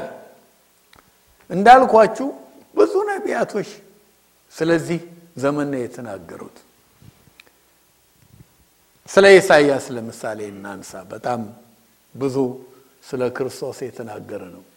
ኢሳይያስ ስለ መጀመሪያው አመጣጡ ተናግሯል በሚገባ ሁሉ ጊዜ ገና ሲደርስ እንደውም በዚህ ወቅት አካባቢ በፈረንጁም ቸርች ባበሻውም በሁሉም የሚሰበኩ ቃሎች የሚጠሩት ከኢሳይያስ ነው። ምዕራፍ ዘጠኝ ላይ እነሆ ድንግል ትጸንሳለች፣ ወንድ ልጅም ትወልዳለች። ኢሳይያስ ስለ መጀመሪያው አመጣጡ ስለ ልደቱም ተናግሯል። ቀጥሎ ደግሞ ስለ ሞቱም ተናግሯል። ሁል ጊዜ የታወቀው ምዕራፍ ኢሳይያስ ምዕራፍ 53 አይደለም እንዴ? በሸላቾቹ ፊት ዝም እንደሚል በግ እንደሆነ እንደሚታረድ እንደሚሞት አስቀድሞ ተናግረዋል። ግን ብዙ ደግሞ የተናገረው ኢሳይያስ ስለ መጀመሪያው አመጣጡ ከተናገረው ይልቅ በብዛት ስለዚህ ወርቃማው ጊዜ ተናግረዋል። ለምሳሌ ኢሳይያስ ምዕራፍ 11 ከቁጥር 6 እስከ 9 እናነባለን። ተኩላ ከበግ ጠቦት ጋር ይቀመጣል፣ ነብርም ከፍየል ጠቦት ጋር ይተኛል። ጥጃና የአንበሳ ደቦል ፍሪዳም በአንድነት ያርፋሉ፣ ታናሽም ልጅ ይመራቸዋል። ላምና ድብ አብረው ይሰማራሉ፣ ግልገሎቻቸውም በአንድነት ያርፋሉ። አንበሳም እንደ በሬ ገለባ ይበላል፣ የሚጠባውንም ሕፃን በእባብ ጉድጓድ ላይ ይጫወታል። ጡት የጣለውም ሕፃን በፉኝት ቤት ላይ እጁን ይጭናል። በተቀደሰው ተራራዬ ሁሉ ላይ አይጎዱም አያጠፉምም። ውሃ ባህር እንደሚገድን ምድር እግዚአብሔርን በማወቅ ትሞላለችና። ዋው! ምድር እግዚአብሔርን በማወቅ በምትሞላበት ጊዜ ያለውን በረከት ተመልከቱ። ጌታ ስለሚነግስ ተንኮል የሚባል ነገር የለም። ሌላም ነገር አትርሱ። ማን ታስሯል? ሰይጣን ታስሯል። ለካ ሁሉን የሚያባላ እሱ ነው ማለት ነው። አይታችሁ ከሆነ ተኩላ ከማን ጋር ያድራል? ከበግ ጋር። ደህና ነሽ እየተቃቀፉ አያስደንቅም? እኛ ሀገር በጣም የማይዋደዱ አይጥና ድመት ናቸው ማውቀው። አይጥና ድመትም ጅብና አህያም በቃ የፍቅር ይሆናል ሁሉ ነገር እግዚአብሔር የፈጠረው everything reversed ይሆናል። እግዚአብሔር ሲፈጥር የሁሉ ጠብ የለም ነበር፣ የሁሉ ተንኮል የለም ነበር። ኃጢአት ወደ ምድር ከመግባቱ በፊት ያው በዚሁ በሰይጣን በተንኮለኛው እና ምድር እግዚአብሔርን በማወቅ ትሞላለች። የሚገርመው አንበሳ ሰው አይበላም፣ ሰውም አይበላም፣ አጋዘንም አይበላም። ምን ይበላል ይላል? ተመልሶ ድሮ እንደነበረው ሳር ይበላል። everything will be reversed ወደ መጀመሪያው ከኃጢአት በፊት ወደ ነበረው ከውድቀት በፊት ወደ ነበረው reverse ይሆናል ወርቃማው ዘመን። wow! እውነትም ጥሩ ስም ነው ወርቃማው ዘመን አይደለም እንዴ? ጌታ በምድር ላይ ሲገዛ የሺው ዓመት የክርስቶስ መንግስት ወይም the millennial reign of Christ። ቤተ ክርስቲያን እኮ ይህን ሁሉ ዘመን ስትጸልይ የከረመችው የተመኘችው ይህንን ነበረ አይደለም እንዴ? ትዝ ይላችኋል። ከእኛ አይጀምርም ነገሩ፣ ከሐዋርያት ነው የሚጀምረው። ሐዋርያት ሄዱና ጌታ ኢየሱስ ክርስቶስን እንዴት ብለን እንደምንጸልይ አስተምረን አሉት። ተራራው ስብከት ላይ ያለላችሁ ማቴዎስ ስድስት ላይ ጌታም ምን አላቸው? ስትጸልዩ እንዲህ ብላችሁ ጸልዩ። እስቲ እንበለው። አባታችን ሆይ በሰማይ የምትኖር ስምህ ይቀደስ፣ መንግስት ትምጣ፣ ፈቃድ በሰማይ እንደሆነ እንዲሁ በምድር ትሆን እያለ ይቀጥላል። ታውቃላችሁ አይደል? እነ ጳውሎስ እነ ጴጥሮስ እነ ዮሐንስ የጸለዩት ጸሎት ነው ጌታ ስላስተማራቸው። ከዛ ጊዜ ጀምሮ ይህንን ጸሎት ቤተ ክርስቲያን እስከ ዛሬ ድረስ እየጸለየች ቆይታለች። በትምህርታችን መሰረት ግን አሁን ይሄ ጸሎት መልስ አግኝቷል ማለት ነው። በሺው ዓመት አሁን ዛሬ ማለት አይደለም እዚህ ያለ ነው። ግን በትምህርታችን መሰረት ሺህ ዓመት ገብተናል እና የዚህ ጸሎት መልስ ማለት ነው መንግስት ትምጣ። መጽሐፍ ቅዱስ ስለ እግዚአብሔር መንግስት ሲያስተምር በሶስት tense ነው በሶስት ጊዜያት ነው። ጌታ ኢየሱስ ክርስቶስ ራሱ በእነኚህ ሶስት ጊዜያቶች ይህንን መንግስት አስተዋውቆናል። በኃላፊ ጊዜ አንደኛ ለምሳሌ በኃላፊ ጊዜ ሲያስተዋውቅ ምን አለ? ሉቃስ 13 ቁጥር 28 ላይ አብርሃምና ይስሐቅን ያዕቆብንም ነቢያትንም ሁሉ በእግዚአብሔር መንግሥት ባያችሁ ጊዜ እናንተ ግን ወደ ውጭ ተጥላችሁ ስትቀሩ በዚያ ልቅሶና ጥርስ ማፏጨት ይሆናል። የእግዚአብሔር መንግስት ሲባል አብርሃምን ያቅፋል፣ ያዕቆብን አይደለም እንዴ? ሙሴን፣ የቀደሙትን የብሉይ ኪዳን ሰዎች ሁሉ ያሉበት ማለት ነው። የእግዚአብሔር መንግስት እነኛ ሁሉ አሉበት፣ ሁሉን የሚያቅፍ ነው። ግን እነኛን ብቻ አይደለም እንደገና ደግሞ በአሁን ጊዜያትም የእግዚአብሔርን መንግስት ያቀርብልናል። በአሁን ጊዜያት ራሱ ጌታ የተናገረው ቃል ሉቃስ 17 21 ላይ ደግሞም እነኋት በዚህ ወይም እነኋት በዚያ አይሏትም፣ እነሆ የእግዚአብሔር መንግሥት በመካከላችሁ ናትና አላቸው። ደግሞም አላቸው የእግዚአብሔር መንግስት እዛ ነች፣ እዚህ ነች፣ አትቅበዝበዙ። የእግዚአብሔር መንግስት በመካከላችሁ ነች። present tense በአሁን ጊዜያት ማለት ነው። አንድ ሰው ጌታን ሲቀበል በጌታ ሲያምን ጌታን በሕይወቱ ላይ ሲያነግስ እዚህ መንግስት ውስጥ ይገባል። ያው እኛ አሁን በአሁኑ ጊዜ right now ዛሬ ዛሬ ስንት ነው? November thirty ነው 29 ነው። November 29 2020 በአሁኑ ጊዜ ሁለት መንግስት ውስጥ ነን። የዓለም መንግስት ውስጥ አለን አይደለም እንዴ? ግን የእግዚአብሔር መንግስት ውስጥ ነን ያለ ነው። የሚገዛን መንግስት አለ፣ የእግዚአብሔር መንግስት አለ። ስለዚህ በአሁን ጊዜም አለንበት። እንደገና ደግሞ በወደፊት ጊዜያትም ደግሞ ሲያስቀምጥልን ቅድም ያስተማረው ጸሎት ላይ መንግስት ትምጣ ገና እንደምትመጣ future tense ን መንግስት ትምጣ። ምክንያቱም ክርስቶስ በአካል ምድር ላይ ሲመጣ ነው ያቺ መንግስት ምድር ላይ የምትመጣው። ፈቃድ በሰማይ እንደሆነ እንዲሁ በምድር ይሁን። በቃ ፈቃዱ ፍጹም ሲሆን በምድር ላይ በሰማይ የእግዚአብሔር ፈቃድ ፍጹም ነች። አልታዘዝም የሚል የለም፣ የማያከብር የለም። መላእክት ይሆኑ ቤተ ክርስቲያን ትሁን እዛ የሞቱት የቀደሙት ቅዱሳን በሙሉ በሰማይ የእግዚአብሔር ትእዛዝ ፍጹም ነው። ሁሉ ነገር ፈቃዱ በሁሉ ላይ ትገዛለች። እንዲሁ በምድር ትሁን ብለን ስንጸልይ አሁን በሺህ ዓመት ውስጥም የእግዚአብሔር ፈቃድ በምድር ላይ ፍጹም ነው የምትሆነው። ሁሉም ይታዘዛል። ዛሬ በምድር በእግዚአብሔር ፈቃድ አሁን ማለት ነው በተወሰኑ ሰዎች መካከል የስ ግን ሁሉም አይደለም። ክፉ ስላለ ሰይጣን ስላልታሰረ ስጋ ለባሽ ሁሉ ታዛዥ ስላልሆነ የእግዚአብሔር ፈቃድ ፍጹም አይደለችም። ትምጣ በምንልበት መንግስት ግን ፈቃዱ ፍጹም ይሆናል። ይሄ ነው የእግዚአብሔር ፈቃድ ፍጹም የሚሆንበት እስከ ዛሬ የጸለይነው ጸሎት ሁሉ የሚመለስበት ዘመን ማለት ነው። የሺው ዓመት millennial reign of Christ Christ የማን መንግስት ነው ያለው? የክርስቶስ። ክርስቶስ ማለት ምንድን ነው? ክርስቶስ የሚለው ስም የዕብራይስጡ መሲህ የሚለው ስም ትርጉም ነው። ክርስቶስ ምንድን ነው? አማርኛ ነው? አማርኛ ነው? ግሪክ ነው። ክርስቶስ ግሪክ ነው። በዕብራይስጥ መሲህ ነው። በግሪክ ክርስቶስ ነው። ቃሉ ያው በሁሉ ቋንቋ ስለተተረጎመ በአማርኛም ክርስቶስ እንለዋለን። ክርስቶስ የመሲህነት ስም ነው። ኢየሱስ የሰብአዊ ስሙ ነው። አይደለም እንዴ? እንደውም ከትንሣኤ በኋላ ብዙ ጊዜ ጳውሎስን መልእክቶች ብንታዩ ክርስቶስ ኢየሱስ ሁሉ ይላሉ እና ክርስቶስ ጌታ አምላካችን ኢየሱስ ክርስቶስን ከሞት አስነሳው።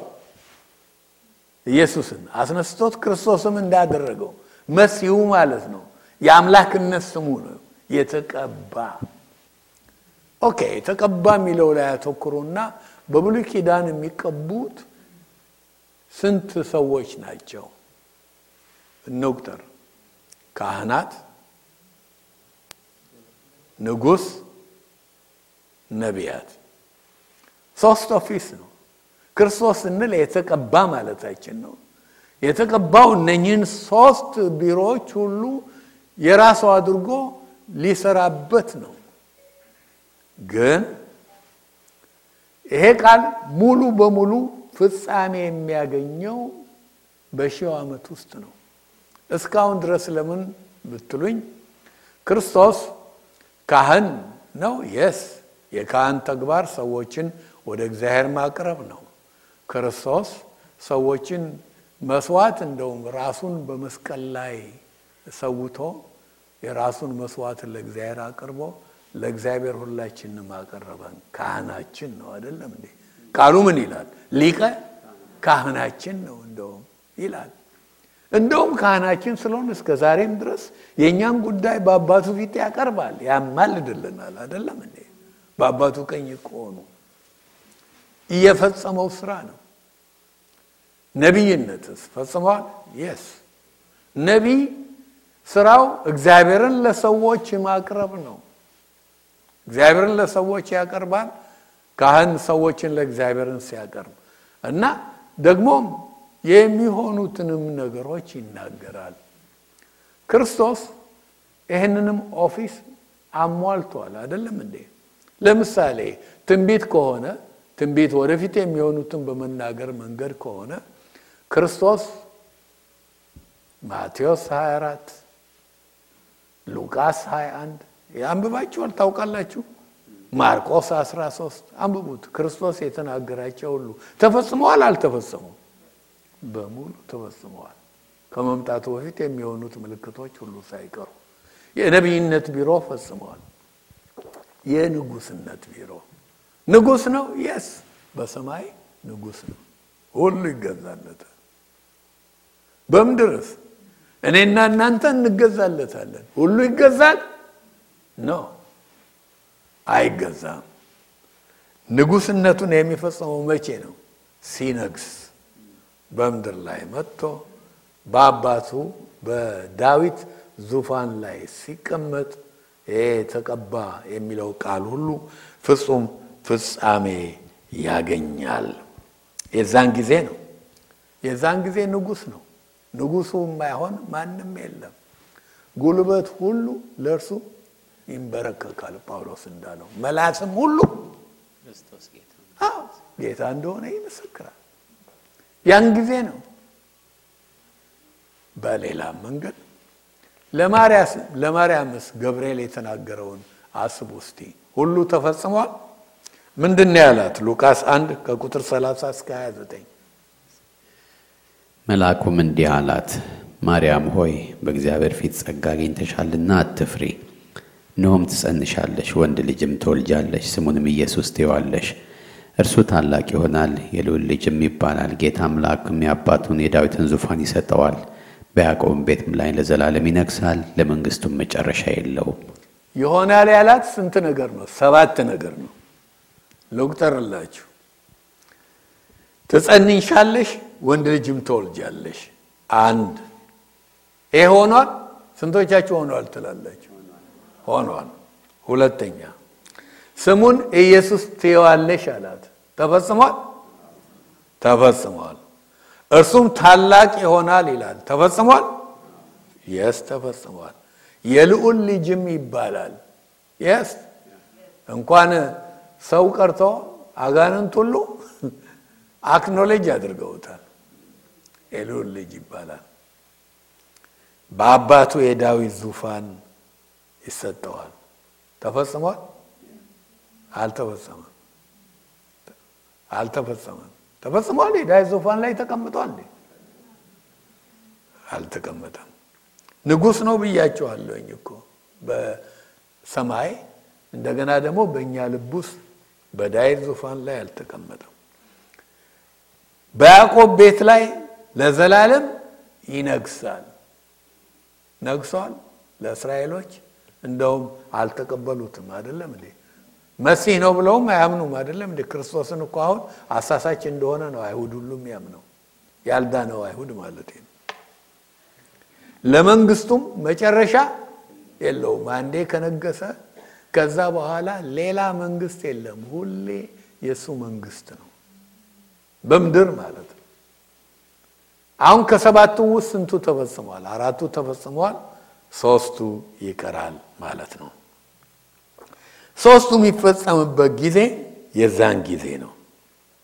እነኚህ ነገሮች ሁሉ በሱ ህይወት ውስጥ ይፈጸማሉ። አዎ በዳዊት ዙፋን ላይ ይነግሳል።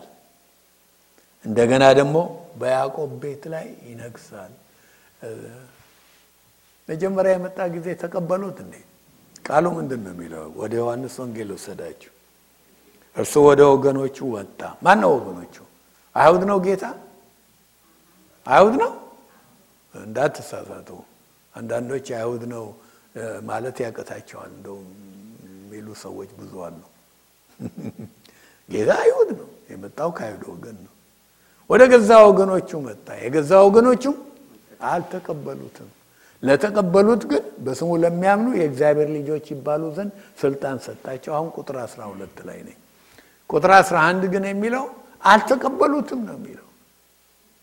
እንደውም የሆሳና ቀን ሆሳና ያው በብሉይ የተተነበየውን ለመፈጸም በአህያይቱና በአህያ ውርንጭላ ላይ ተቀምጦ ሆሳና እየተባለ የዘንባባ ምንጣፍ ማነው ዝንጣፊ እያነጠፉለት መጣ። ህዝብን አሁን አድን ማለት ነው። ሆሳና save now ማለት አሁን ያን እያሉ ሁሉ ሲገባ ተቀበሉት? አልተቀበሉትም። እስራኤል officially reject አደረገችው። ስለዚህም ይሄ የክርስቶስ መንግስት ፖስፖንድ ሆኗል። ንጉሳቸው አልሆነም። ሺህ ዓመት ላይ ግን ስንማር ስንት ጊዜ ነው ያስተማርኳቸው። መጀመሪያ መሲሁ ሲመጣ ሐሰተኛው መሲህ ሲመጣ ተቀበሉት አይደለም እንዴ? ጌታም እኮ ዮሐንስ ወንጌል ላይ ተንብየዋል። እኔ በአባቴ ስም መጣሁ አልተቀበላችሁኝም፣ ሌላው በራሱ ስም ይመጣል ትቀበሉታላችሁ። መሲህን አገኘ ብለው ሲጨፍሩ ሶስት ዓመት ተኩል መሳሳታቸውን ያወቁት ስንተኛው ዓመት ላይ ነው? ሳስተምራችሁ ቆይቻለሁ። የጥፋት ርኩሰት በዳንኤል እንደተተነበየው ዳንኤል ምዕራፍ ዘጠኝ ላይ መቅደስ ውስጥ መናገር እንኳን የሚችል የራሱን ሐውልት አምጥቶ ለዚህ ስገዱ ሲል wow! አያችሁ። አሁን አይሁድ ለጣዖት አይሰግድም፣ ለካ ተሳስተናል አሉ። የዛን ጊዜ ነው ሰው ለአንድያ ልጁ እንደሚያለቅስ የሚያለቅሱለት ክርስቶስን። ከዛ በኋላ ነው እንደውም ጠላታቸው ሆነ እኮ ሶስት የመጨረሻው ሶስት ዓመት ተኩል አይሁዶች በጣም የተሰቃዩበት ነው አይደለም፣ የተሰደዱበት ነው። መቶ አርባ አራት ሺዎች ውስጥ የዳኑት መቼ ነው? የመጨረሻው ሶስት ዓመት ተኩል ላይ ነው። ሳስተምራችሁ የቆየሁት ነው። አሁን ግን በሺው ዓመት ላይ ሲመጣ ዋው በያዕቆብ ቤት ላይ ይነግሳል። መሲያቸውን ያገኙታል፣ ያመልኩታል። በጣም ደስ የሚል ነው። እጇን ዘርግታ ትቀበለዋለች እስራኤል።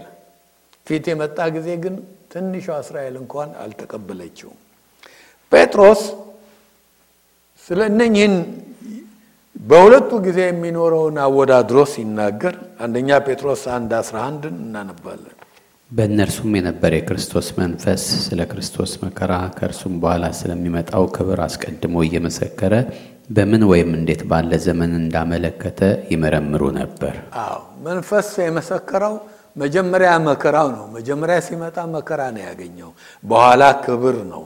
ሁለቱም በንጽጽር ብታዩ በመከራው ጊዜ ሕፃን ሆኖ በጨርቅ ተጠቅሎ በግርግም የተኛበት ነው። በክብር ሲመጣ ግን ንጉሥ ሆኖ ነው። በጨርቅ ተጠቅሎ አይደለም።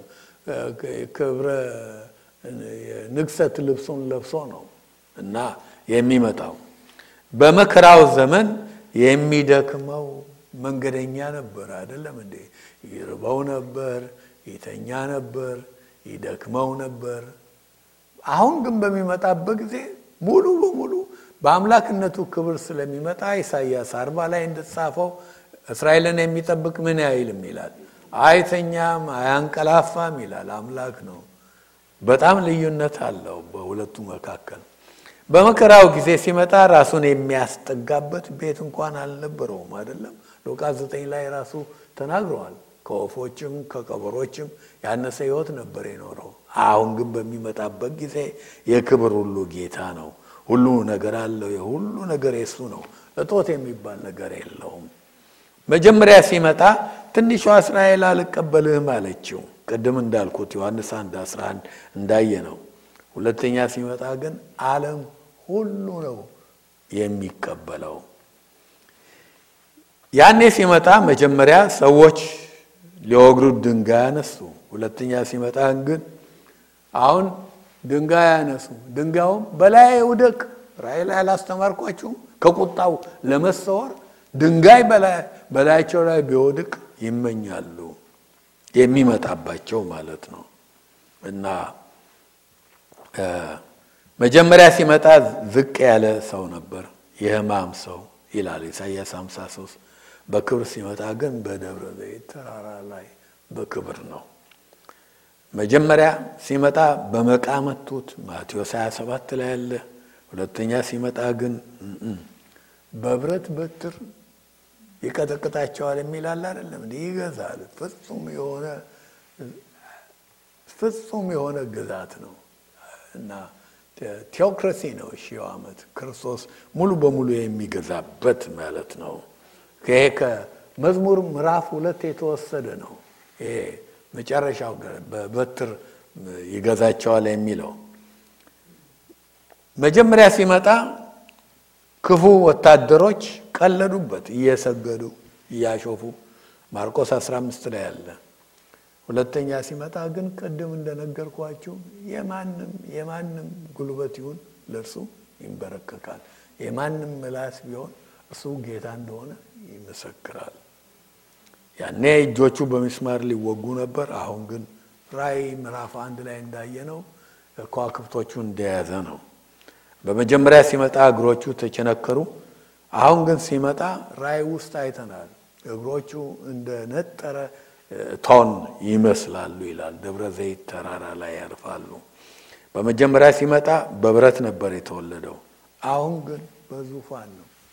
ለምን ይመስላችኋል እስራኤሎች ጌታን ያልተቀበሉት? ለምን? የጠበቁት የት ይመጣል ብለው ነው። ምን አሳሳታቸው ብላችሁ ታምናላችሁ? ያሳሳታቸው እኮ ብሉይ ኪዳን ውስጥ ይኸው ኢሳይያስ 53ን የመሰሉት ነገር ተሰውሮባቸዋል። ሰይጣን አዞረባቸው። መጀመሪያ እንደ ለሰዎች መስዋዕት መሆን እንደሚችል አልገባቸውም። የጠበቁት የት እንዲወለድ ነው? ቤተ መንግስት ነፃ እንዲያወጣቸው ነው። አይደለም እንዴ? ከሮም ግዛት ነፃ አውጥቶ ንጉሥ እንዲሆን ነው የጠበቁት። አይደለም እንዴ? እሱ ግን የመጣው የሚታረድ በጎኑ ለምን ሳቱ? ብሉይ ኪዳን ውስጥ ያለውን ቃል ሁሉ ስለሚያውቁ የጠበቁት ያንን ነበር ማለት ነው። አሁን ጌታ መጣ፣ ሺህ ዓመት መንግስቱን ዘረጋ። ከመሰረተ በኋላ ልክ እንደተነገረው ለማርያም ከዚህ በፊት ለመንግስቱ ፍጻሜ ያለው ይላል የለው ሌላ መንግስት ከዛ በኋላ አይኖርም። ይሄ ደግሞ ዳንኤል ላይ ተተንብዋል። ምዕራፍ ሁለት ቁጥር አርባ አራት ያም እጅ ሳይነካው ከተራራ የወደቀ ድንጋይ ምን እንደሆነ ተመልከቱ። በእነዚያም ነገስታት ዘመን የሰማይ አምላክ ለዘላለም የማይፈርስ መንግስት ያስነሳል፣ ለሌላ ሕዝብም የማይሰጥ መንግስት ይሆናል። እነዚያንም መንግስታት ሁሉ ትፈጫቸዋለች፣ ታጠፋቸውም አለች፣ ለዘላለምም ትቆማለች። የእግዚአብሔር ቃል ትክክል መሆኑ ከምናረጋገበት መንገድ አንደኛው ዳንኤል ምዕራፍ ሁለት ላይ ዳንኤል የናቡከደነጾርን ህልም የተረጎመው ነው። ምዕራፍ ሰባት ላይ ለራሱ የተሰጠውም ህልም አለ። እሱም ልክ የዓለምን ዓለምን የሚገዙትን ገዢዎች ሁሉ አስቀድሞ በትክክሉ ፕሬዲክት አድርገዋል። መጀመሪያ ናቡከደነጾር ራስህ አንተ ነህ ይለዋል። ያው እነማን ነበሩ ዓለምን የገዙት የዛን ጊዜ? ናቡከደነጾር የማን ነበር? ባቢሎን። ዓለምን የገዛች ባቢሎን ነች። ቀጥሎ ሜዶ ፔርሺያ፣ ቀጥሎ ማን ነው? ግሪክ። ቀጥሎ ማን የገዛው? ሮም። ክርስቶስም የተወለደው በዛን ዘመን ነው። አሁን ድንጋይ መጥቶ የመጨረሻውን የመጨረሻውን እግሩን የሮምን መንግስት ማለት ነው ሮም ሳይሆን የኛውን ሳይሆን የሚያንሰራራው ሮም መንግስት በመከራው ጊዜ ያስተምሬያችኋለሁኝ። ሮም ትገዛበት በነበረው ግዛቶች ላይ አውሮፓ ውስጥ ከሚያንሰራራው ውስጥ እንደሚመጣ ይሄ የመጨረሻው መንግስት አስተምሬያችኋለሁኝ። መታች ይላል፣ ከሰከሰች። ከዛ በኋላ እያደገች እያደገች ምን አከለች ይላል፣ ተራራን እያከለች ዓለምን ሁሉ ሞላች። ትርጉሙን ሲሰጥ ቁጥር 44 ላይ ምንድን ነው ያለው? የዘላለም መንግስት ነው፣ የማይፈርስ መንግስት የሚቀጥል ነው። ከክርስቶስ በኋላ እኮ በዓለም ላይ ምንም አይነት የዓለም መንግስት ይሁን አንድ የተራም አገር መንግስት ይሁን አይኖርም። ሺህ ዓመት ሲያልቅ ምን ይተካል? ዘላለም የዘላለም መንግስቱ no more መንግስት የሚባል የለም። ስለዚህ መንግስቱ የዘላለም ነው። ልክ እንደተተነበየው ማለት ነው። በሺህ ዓመት ታዳ ብዙ በረከቶች ይሆናሉ። ሁሉን ለመግለጽ አስቸጋሪ ነው። ለዚህ ነው አርስታ የሚያደረግኩት። አንዳንድ ነገር ግን ልንገራችሁ፣ እንደው ልንዘለው የማይገባን ቅድም ጠቀስ አድርጌዋለሁኝ። እርግማን የሚባል ነገር ሁሉ ይነሳል። እርግማን የመጣው ሔዋን ያንን ፍሬ አትቤ የተባለችውን ከበላች በኋላ ነው። ራሷም ትረግማለች። በሰው ላይ ሁሉ እርግማን መጣ። አዳም በመብላቱ የተነሳ እንደውም እሷ ነች ያጠፋችው። ያው እሱ ስለሆነ የሰው ዘር ተወካይ የአዳም ኃጢአት ለሰው ሁሉ ተዳረሰ። እርግማኑን እስቲ እኒ አሁን የማመጣበት ፍጥረትና እንስሳውን ሁሉ ለማየት እንድንችል ነው። ዘፍጥረት 3 ከቁጥር 16 እስከ 19 ለሴቲቱም አለ በጸነስሽ ጊዜ ጭንቅሽን እጅግ አበዛለሁ፣ በጭንቅ ትወልጃለሽ፣ ፈቃድሽም ወደ ባልሽ ይሆናል፣ እርሱም ገዥሽ ይሆናል። አዳምንም አለው የሚስትህን ቃል ሰምተሃልና ከእርሱ እንዳትበላ ካዘዝሁም ዛፍ በልተሃልና ምድር ካንተ የተነሳ የተረገመች ትሁን፣ በሕይወትም ዘመንም ሁሉ በድካም ከእርሷ ትበላለህ። እሾህና አሜኬላን ታበቅልብሃለች፣ የምድርንም ቡቃያ ትበላለህ። ወደ ወጣህበት መሬት እስክትመለስ ድረስ በፊትህ ወዝ እንጀራን ትበላለህ አፈር ነህና ወደ አፈርም ትመለሳለህና። ሞትም ምንም የሁሉ እርግማን የመጣው ካለመታዘዝ የተነሳ እንደሆነ ወቁ። እግዚአብሔር የፈጠረው ሰው በቃ ለዘላለም የሕይወትን ዛፍ እየበላ እንዲኖር ነበረ። አሁን እርግማኑ በሔዋን በባቢቱ በአዳም ብቻ አልበቃም፣ ምድርም ሳይቀር ተረገመች ይላል። ነገር ግን እንስሳውም ሁሉም ነው እርግማኑ የነካቸው። አሁን ግን በሺው ዓመት የእንስሳቱን ቅድም እኮ ነግሬያችኋለሁኝ አይደለም? ከኢሳይያስ ምዕራፍ 11 እንዴት እንደሚለወጡ everything will be reverse፣ እርግማን አይኖርም። ምድርም እንኳን እሾህና አሜኬላ አብቅል የተባለበት የዛን ጊዜ እጽዋቱ ሁሉ ይፈወሳሉ። ምንም አይነት እርግማን የለም። ትላትል፣ ተምች፣ የእጽዋት በሽታ ሁሉ አይኖርም። እንዴት ያለ በረከት እንደሚኖር ኢሳይያስ 65 ቁጥር 25 እንኔ ፍሬያማ ትሆናለች ምድር። ተኩላና ጠቦት በአንድነት ይሰማራሉ። አንበሳን እንደ በሬ ገለባ ይበላል። የእባብ መብል ትቢያ ይሆናል። በተቀደሰው ተራራዬ ሁሉ አይጎዱም አያጠፉምም ይላል እግዚአብሔር። ይሄ ለእንስሳቱ ነው። ቀጥል ኢሳይያስ 35 ቁጥር 1 ቁጥር 2 ቁጥር 9 ምድረ በዳውና ደረቁ ምድር ደስ ይላቸዋል፣ በረሃውም ሐሴት ያደርጋል፣ እንደ ጽጌረዳም ያብባል፣ እጅግ ያብባል። በደስታና በዝማሬ ሐሴትንም ያደርጋል። የሊባኖስ ክብር የቀርሜሎስና የሳሮን ግርማ ይሰጠዋል። የእግዚአብሔርንም ክብር የአምላካችንንም ግርማ ያያሉ። አንበሳም አይኖርበትም፣ ነጣቂ አውሬም አይወጣበትም፣ ከዚያም አይገኙም። የዳኑት ግን በዚያ ይሄዳሉ። ሁሉ ነገር reverse ይሆናል ወደ ነበረበት ወደ መጀመሪያው እግዚአብሔር ሲፈጥር እንደነበረው ተመልከቱ። እና ለምለም ነው ሁሉ ነገር በጣም የሚባርክ ነው። ይህንን ማለቱ ነው ሐዋርያው ጳውሎስ ፍጥረት ፍጥረት ሲባል ዛፉ፣ ቅጠሉ፣ እጽዋቱ ሁሉ ነገር ሳይቀር እንስሳውም ሳይቀር የሚናፍቀው ምንድን ይላል። ሮሜ ስምንትን ታነብልናለ ቁጥር 23 እርሱም ብቻ አይደለም፣ ነገር ግን የመንፈስ በኩራት ያለን ራሳችን ደግሞ የሰውነታችንን ቤዛ የሆነውን ልጅነት እየተጠባበቅን ራሳችን በውስጣችን እንቃትታለን። የፍጥረት ናፍቆት አይልም።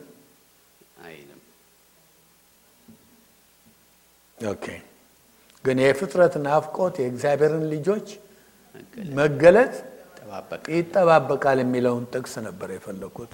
የኔው ስህተት ነው እና anyway የፍጥረት ናፍቆት ይላል ሐዋርያ ጳውሎስ የእግዚአብሔርን ልጆች መገለጽ ይሄንን የክርስቶስን መምጣት ሺህ ዓመትን ይጠባበቃል። ዛፉ ቅጠሉ ሁሉ ሳይቀር reverse የሚሆንበትን ጊዜ እርግማን የሚነሳበትን ጊዜ ይጠብቃል። አሁን ሌላ የሚያስደስት ዜና አለ። አብርሃም ደስ ይለው ይሆናል። በሽታ ይጠፋል። no በሽታ እና በምድር ላይ ምንም አይነት በሽታ የሚባል ያው ተመልከቱ። የሚያስደስተው ግን ይሄ ትልቁ ዜና ለሰዎቹ ነው። አትርሱ፣ እኛ የዛን ጊዜ immortal ነን። ምን ማለት ነው ኢሞርታል? የማይሞት ይሄ ለበሽታም ለምንም የማይገዛ አካል ነው ቤተ ክርስቲያን ያላት። ትልቁ ዜና ለእኛ አይደለም፣ ሰው ለሆኑት በመከራው ጊዜ ለሚኖሩት ቅዱሳን ሰው ለሆኑት እንዴት ያለ ጥሩ ዜና ነው። በሽታ ሁሉ ይጠፋል። በሽታ የለም። ልክ ወደ መጀመሪያው ነገር ነው የሚሄደው። በሽታ ከሌለ መድኃኒት መቃም ይቀራል። አያችሁ፣ ወደ አብርሃም ክለብ ስትገቡ ይቅርታ፣ ኦንላይን ያላችሁ የአብርሃምን ክለብ አታውቁም።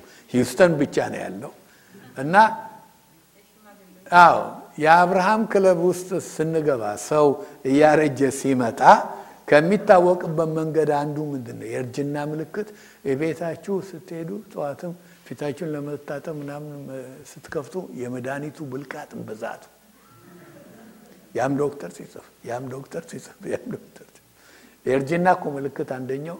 እኔ ድሮ ምንም አልነበረኝም። ምንም አልነበረኝም። ብልቃጥ ሞልቷል። እና ይሄ እኮ ነው። ለማርጀታችሁ ምልክት አንዱ እሱ ነው። ሌላም ብዙ አለ። አንዱን ልጨምርላችሁ። አንድ ነገር ከወደቀባችሁ ሁለቴ ጎንበስ ላለ ማለት ሌላም ካለ ካላችሁ አብርሃም ክለብ ውስጥ ገብታችሁ reverse ኢሳይያስ 33 ቁጥር 24 እናነባለን። ኤርሚያስ 30 17 ነው። በዚያም የሚቀመጥ ታምሜያለሁ አይልም፣ በእርሷም ለሚቀመጡ ሰዎች በደላቸው ይቅር ይባልላቸዋል። እኔ ጤናህን እመልስልሃለሁ፣ ቁስልህንም እፈውሳለሁ ይላል እግዚአብሔር። ማንም የማይሻት የተጣለች ጽዮን ብለው ጠርተውሻልና። ኤርሚያስ 30 17ንም አንብበው የለም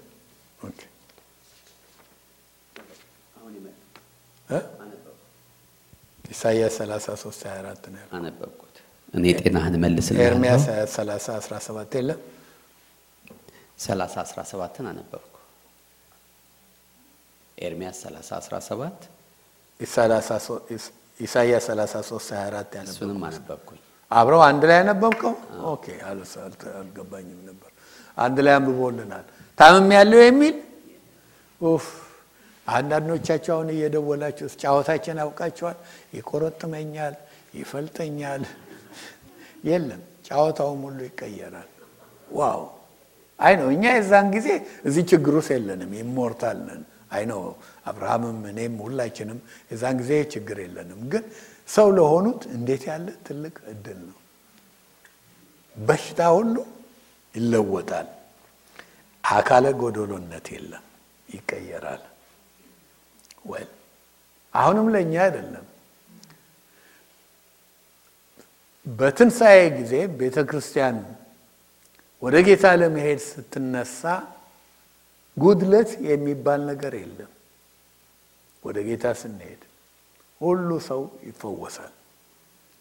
ግን በሺው ዓመት ለሚኖሩት አሁንም mortal ለሆኑት mortal ለሆኑት mortal ለሆኑት አካለ ጎዶሎነት የለም። ኢሳይያስ 29 ቁጥር 17 እስከ 19 ሊባኖስ እንደ ፍሬያማ እርሻ ሊለወጥ ፍሬያማውም እርሻ እንደ ዱር ሊቆጠር ጥቂት ዘመን የቀረ አይደለምን? በዚያም ቀን ደንቆሮች የመጽሐፍን ቃል ይሰማሉ፣ የዕውሮችም ዓይኖች ከጭጋግና ከጨለማ ተለይተው ያያሉ። የዋሃን ደስታቸውን በእግዚአብሔር ያበዛሉ። በሰዎች መካከል ያሉ ችግረኞችም ሐሴትን በእስራኤል ቅዱስ ያደርጋሉ። ኢሳይያስ 35ንም አንብበው ከቁጥር 3 እስከ 6 የደከሙትን እጆች አበርቱ፣ የላሉትንም ጉልበቶች አጽኑ። ፈሪ ልብ ላላቸው እነሆ አምላካችሁ በበቀል በእግዚአብሔርን ብድራት ይመጣልና መጥቶም ያድናችኋልና በርቱ፣ አትፍሩ በሏቸው። በዚያን ጊዜ የዕውሮች ዓይን ይገለጣል፣ የደንቆሮችም ጆሮ ይከፈታል። በዚያም ጊዜ አንካሳ እንደሚዳቆ ይዘላል፣ የድዳውን ምላስ ይዘምራል። በምድረ በዳ ውሃ በበረሃም ፈሳሽ ይፈልቃልና። reverse ይሆናል ሁሉ ነገር። ምንም ጉድለት የለም። ተመልከቱ፣ ደንቆሮ ይሰማል ይላል። ሌላው እድሜ ይረዝማል። ኢሳይያስ 65 ልጅ የሚባለው ልጅ መቶ ዓመት ልጅነት ነው። አሁን ከአብርሃም ጋር ጭቅጭቃችን የእድሜ ነው አይደለም እንዴ? የዛን ጊዜ እኮ baby ማለት ማን ነው? የመቶ ዓመት ልጅ baby ነው። baby ና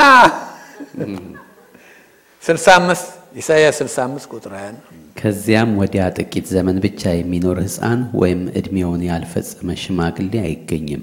ጎልማሳው የመቶ ዓመት ሆኖት ይሞታልና ኃጢአተኛውም የመቶ ዓመት ሆኖት የተረገመ ይሆናልና። ያው ኢሳይያስ 65 ቁጥር 20 እድሜ እንደሚረዝም ነው የሚናገረው። በሽታ ስለሌለ የዛን ጊዜ ሌላ ጊዜም እናነሳዋለን። እድሜ በጣም ይረዝማል። እንደውም እንደውም በሺህ ዓመት ውስጥ reverse አድርጎ የሰው እድሜ የዛን ጊዜ mortal ለሆኑት ሞት አለ ይሞታሉ። ግን እድሜያቸው በጣም ረጅም ነው የሚሆነው እስከ ወደ ማቱሳላ ወደ አዳም ስንት ዓመት እንደኖረ ታውቃላችሁ? አዳም ዘጠኝ መቶ ስንት ነው እና ዋው እና ወደዛ ነው። ማቱሳላ ደግሞ ስንት ነው የኖረው? አብርሃም አዎ እንደዛ ሁሉ ወደዛ ነው የሚሄደው። ቤቢው የመቶ ዓመት ልጅ ነው። ይገርማል። የባብኤል እርግማን ይጠፋል። ለዚህ አንድ ሀሌሉያ የሚያስፈልገው ነው። ምንድን ነው የባብኤል እርግማን? ግንቡን ሲሰሩ እግዚአብሔር መጥቶ ምን አደረገ? ቋንቋ አንዱ አንዱን አይሰማውም አይደለም እንዴ? እስቲ እናንብብ ሶፎንያስ ሶስት ዘጠኝ በዚያን ጊዜ አሕዛብ ሁሉ አንድ ሆነው እግዚአብሔርን ያገለግሉት ዘንድ ስሙን እንዲጠሩ ንጹሐን ልሳን እመልስላቸዋለሁ። ንጹሑን ልሳን ያልተበረዘ እርግማኑ እኮ ነው የበወዘው አይደለም እንዴ? አሁን ሁሉ ይመጣል። ቋንቋው ሁሉ አንድ ነው። ዛሬ የዓለምም ችግር እኛ አበሾች በተለይ ይህን እናውቀዋለን አይደለም እንዴ? የቋንቋው ችግር reverse ይሆናል። የባቤል እርግማን ይነሳል። የመለያየት ምክንያትም አምልኮዎች ናቸው አይደለም እና የተለያዩ ሃይማኖት የተለያየ አምልኮ ይሄም ይነሳል። ኢሳያስ 45 ቁጥር 23 ብዙ ጥቅሶች አሉ። እኔ አንዳንዱን ነው መሰጣቸው። አሁን ኢሳያስ 66 17 እስከ 23 ዘካርያስ 13 2 ሚልክያስ 1 11 የጻፍኩ ብዙ ነው ግን እተዋለሁ። ኢሳያስ 45 23 ነው። ቃሌ ከአፌ በጽድቅ ወጥታለች አትመለስም። ጉልበት ሁሉ ለእኔ ይንበረከካል፣ ምላስም ሁሉ በእኔ ይምላል ብዬ በራሴ ምያለሁ። እና ሁሉም ክርስቶስን ብቻ ነው የሚያነሳው። የዛን ጊዜ ጦርነት የሚባል ነገር አይኖርም። ይሄም መቅረቱም ደስ አይላችሁ? ጦርነት የለም። ኢሳይያስ ሁለት ቁጥር አራት እናነባለን። መዓት ጥቅስ ነው ያለው ልብ እና እንደውም United Nation በራፍ ላይ የተጻፈውን እነግራችኋለሁኝ። በራፍ ላይ ሳይሆን ፊት ለፊት አንድ ፕላዛ አለ። okay ሁለት አራት በአሕዛብም መካከል ይፈርዳል፣ በብዙ አሕዛብም ላይ ይበይናል። ሰይፋቸውንም ማረሻ ጦራቸውንም ማጭድ ለማድረግ ይቀጠቅጣሉ። ሕዝብም በሕዝብ ላይ ሰይፍ አያነሳም፣ ሰልፍም ከእንግዲህ ወዲህ አይማሩም። ጦርነት የለም፣ ሰልፍ የለም፣ ወታደር ቀኝ ግራ የለም፣ ተቀመጥ ተነሳ፣ ይሄ ሁሉ ይቀራል። United Nation ብትሄዱ ኒውዮርክ ባሻገር ከህንፃው አንድ ፕላዛ አለ። እዛ ፕላዛ ላይ ግንብ አለ። ሰዎች ሁሉ United Nation መንግስታት ሲሰበሰቡ ሰልፍ አድርገው የሚሰበሰቡበት ቦታ አለ። እዛ ጋር የተጻፈ አለ። መቼም የዓለም ሰዎች ናቸው እና የሰላሙን ንጉሥ ሰላም በዓለም መንግስታት እንደማይመሰረት የሰላሙ ንጉሥ ነው ሰላም የሚያመጣው በሺህ ዓመት የሺህ ዓመቱን ጥቅስ ጽፈዋል ግድግዳው ላይ ጥቅሷን ግን ኢሳይያስ ሁለት አራት ብለው አላሉም። ምን እንደውም ጎርደው ይችኛዋን ብቻ ሰይፍ ሁሉ ወደ ማረሻ ይለወጣል፣ ጦርን ነገር አይኖር የሚለው የተባበሩ መንግስታት ሰላም ለማምጣት አይደለም። ተሳካለት? አልተሳካላቸውም። እና የሚሳካው ጌታ ሲመጣ ነው። ያንን ጥቅስ አነበብከው? ጦር ሁሉ ወደ ማረሻ ይለወጣል።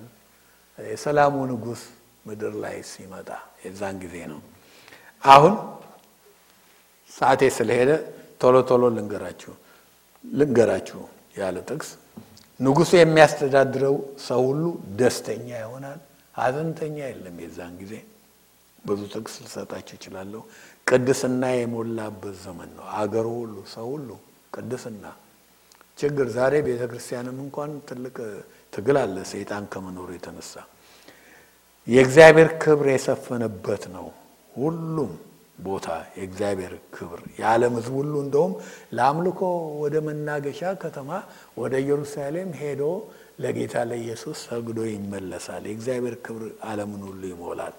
መጽናናት ያለበት ዘመን ነው። ፍትህ ያለበት መንግስት ነው። አሁን ፍትህ የለም። ስንት አይነት ችግር፣ ጉቦ፣ ምን አድሎ፣ ባያስ ባያስ ታውቃላችሁ እንዴ? ሰው ሁሉ ባያስ አለው።